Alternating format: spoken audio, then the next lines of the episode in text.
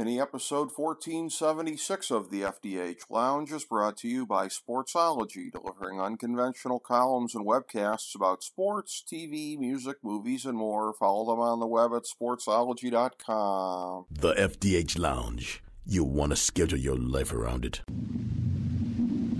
A long time ago, on a gloomy, wet Cleveland spring night, two men stand alone amidst the late night drizzle.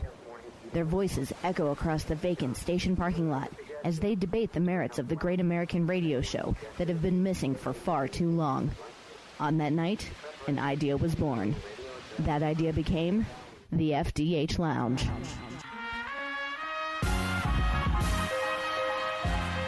Welcome to the FDH Lounge. Hello and welcome to FDH Lounge Mini episode 1476, our Better Call Saul episode 6.5 preview.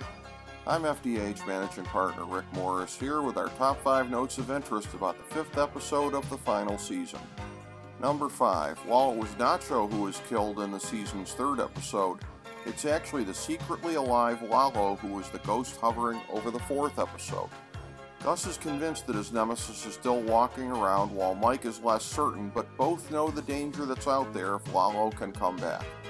And now, thanks to Kim discovering her tail, Mike had to confide the suspicion to her, which is the only time she's truly been troubled since her confrontation with the salty Salamanca at the end of last season. Number 4.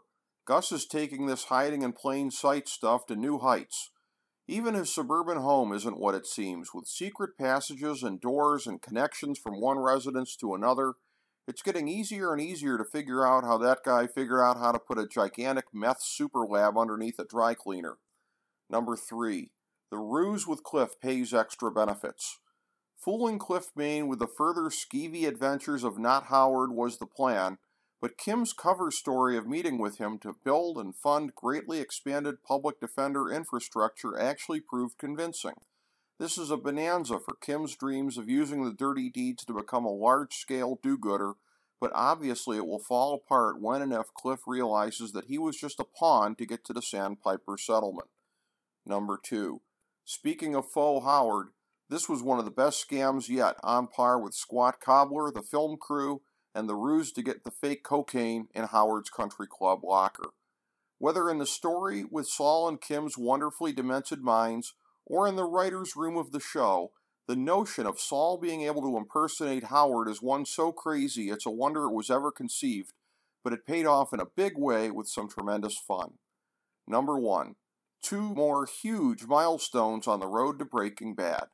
Saul's newfound notoriety at the courthouse as a cartel lawyer was something he could have tried to live down, but he's too far gone for that to happen. Now he's picking up sketchy clients even without having to peddle burner phones, and he has the strip mall office that we came to know so fondly in its completed form on Breaking Bad.